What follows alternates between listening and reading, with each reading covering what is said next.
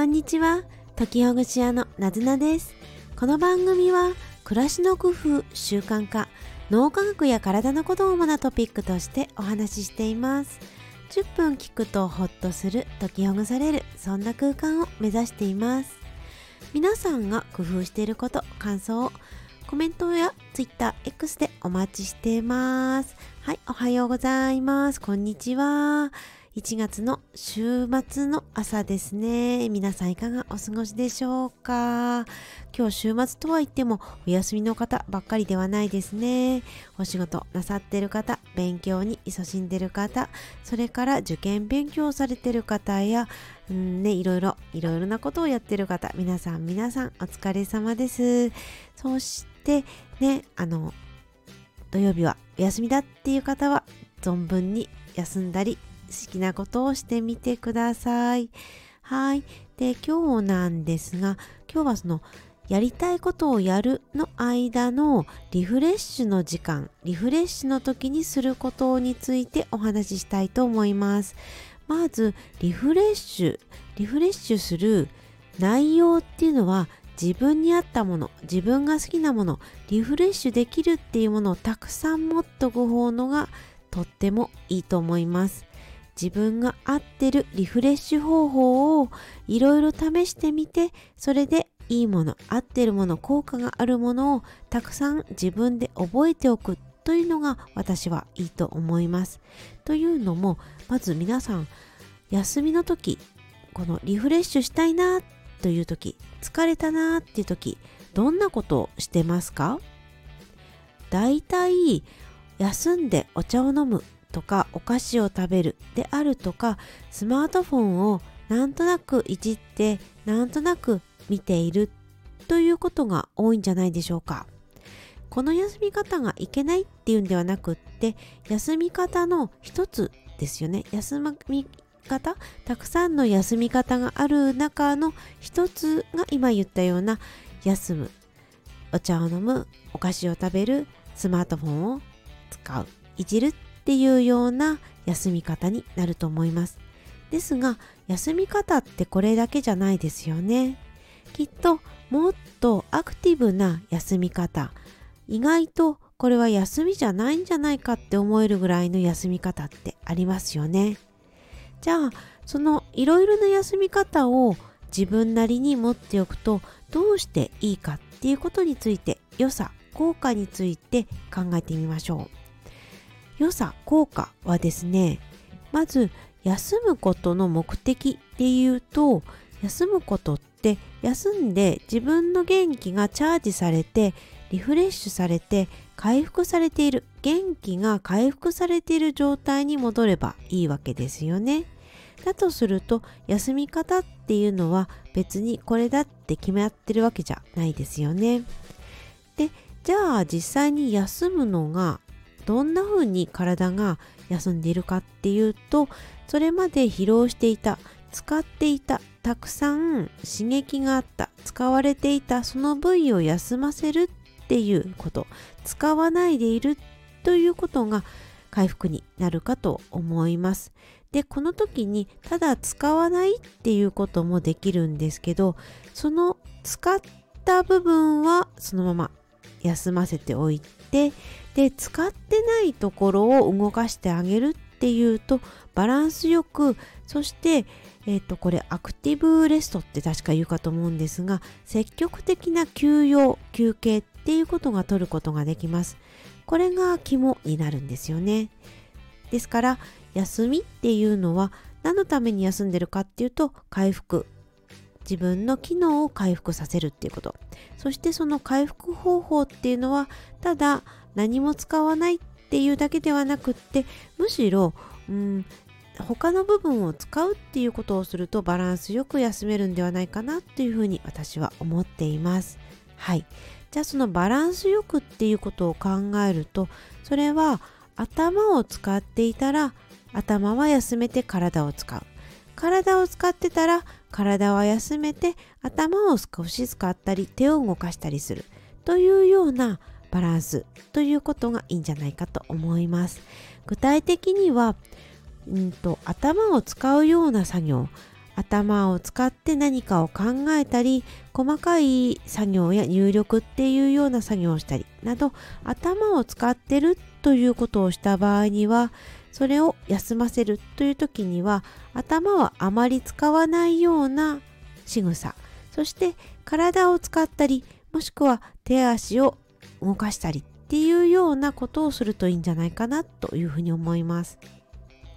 具体的にはあの頭を使う作業をした後には筋トレをするであるとか簡単なストレッチをするとかあ家の中でもちょっとした階段を上り下りするであるとかダンベルを使うなんていうことがいいんじゃないかなというふうに思います。体を使わないで手足を使うようなことだとすると頭を使った後の手足を使う休憩方法で挙げてみると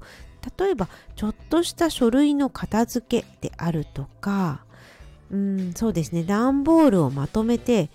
捨てる準備をするであるとか。これ両方とも手足手を使うようなものですよね。あるいは私がよくやってるんですが歯磨きをするというのも一つの手を使うそんな休憩になるかと思います。ここでのやっていることっていうのは頭はあんまり使ってないですよね。使っていた書類を分類するであるとかもう使わなくなったものは破って捨てるであるとか段ボールをまとめるとか歯磨きをするっていうのはあんまり頭は使わないけど手は使う。そんなねバランスよくやっていくと手は使うけど頭は少しぼんやりできるということになってこれもいい休憩になるんじゃないかなというふうに私は思います。そして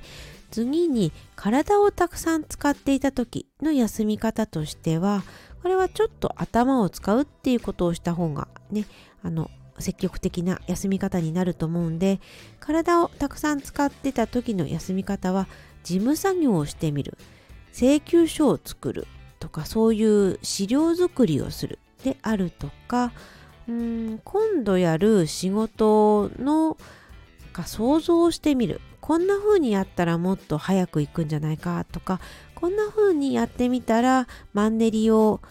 マンネリしてるところを逃れられて新たなやり方ができるんじゃないか。っていうようなちょっとブレインストーミングみたいなね。そんな感じのあいろいろ想像してみるっていうようなそんなことをしてみるとバランスがいいんではないかなっていうふうに思います。はい。こんな風に実際にはダラダラするゆっくりするっていうこと以外に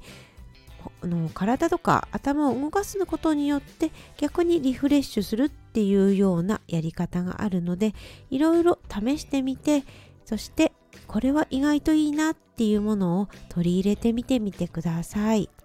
私が最近やってみてあやっぱり私この作業好きなんだなっていうふうに思ったのが段ボールをカッターで開封するという作業がこれはすごく私好きで、うん、なんか癒されましたねしかもたくさんの段ボールをいっぺんにどんどんと効率よく開けていくという作業が私はすごくなんかこう無心になって本当に時を忘れて目の前のことに取り組むといった感じでとても好きだったりします。これ以外で言うとあのちょっとしたハイキング登山まではいかないんですがハイキングコースで歩くということも私は好きなので、えー、目の前のちょっとしたまあリスクまではいかないんですがちょっとした危ないこともあるようなことを効率よくあるいは危なげなく無事に終わらせるっていうことに集中することが私は好きなんだなというふうに思いました。こんな風に意外な休み方っていうものが皆さんそれぞれあると思うので本当に今日は何回も試してみてくださいって言ってるんですけど試してみるといいと思います。そうするといろんな休み方をしてると今日はこの休み方をしよう。さっきはあの休み方をしたから今度はこの休み方をしようっていうようにいろんなやり方ができます。これがすごくあのねいいですよね。時間もいろいろ有効活用できるしすごくいいと思いました。でどちらかというと気をつけた方がいいんじゃないかなって思うのは休み時間にスマートフォンをなんとなく見ていることですね。これもねあの私もやったりするんでなかなかこういうね皆さんに注意がけ注意の声がけっていうのをするのは難しいというか、ね、自分も、ね、できてないわけなんですけれどでもねそうですねスマートフォンはどうしてかというと今まで頭をすごく使っていた時の作業頭を使ってた作業の後でのスマートフォンっていうのは結局両方とも頭や脳に刺激を与えているようなものになるのでだから少しちょっとね避けるとか時間を少なめにする方がいいんじゃないかなというのが私が思っているところです。体を動かした後のスマートフォンを使うっていうのはねまだいいんじゃないかなって思うんですけど頭を使った後の頭を使うっていうのはあんまり休めてないような気がしています。これは多分論文だったりとか研究もねいろいろされていると思うんですけれど、うん、あんまりその休養学の本などを見てみるとスマートフォンではちょっと休むっていうのは難しいんじゃないかなっていうふうに私は本を読んでいて思った次第です。はい、そんなわけで今日もあのいろんなね休み方っていうことを提案してみたのですがせっかく、まあ、今日お休みの方いらっしゃるのであればどんな休み方が自分にとってすごく効果があるものかなというものをぜひぜひいろいろ検証してみてください。はい。今日も最後まで聞いてくださりどうもありがとうございました。今日1月20日からね、二十四節気という季節で言うと大寒、大きな寒さ、大寒に入っていきます。今日 YouTube でも大寒についての映像をね、アップしますので、ぜひぜひそちらも聞いてみてください。というわけで宣伝でした。最後まで聞いてくださりありがとうございます。よろしければいいねボタン押していただけるととっても励みになります。それでは、またねなずなでした。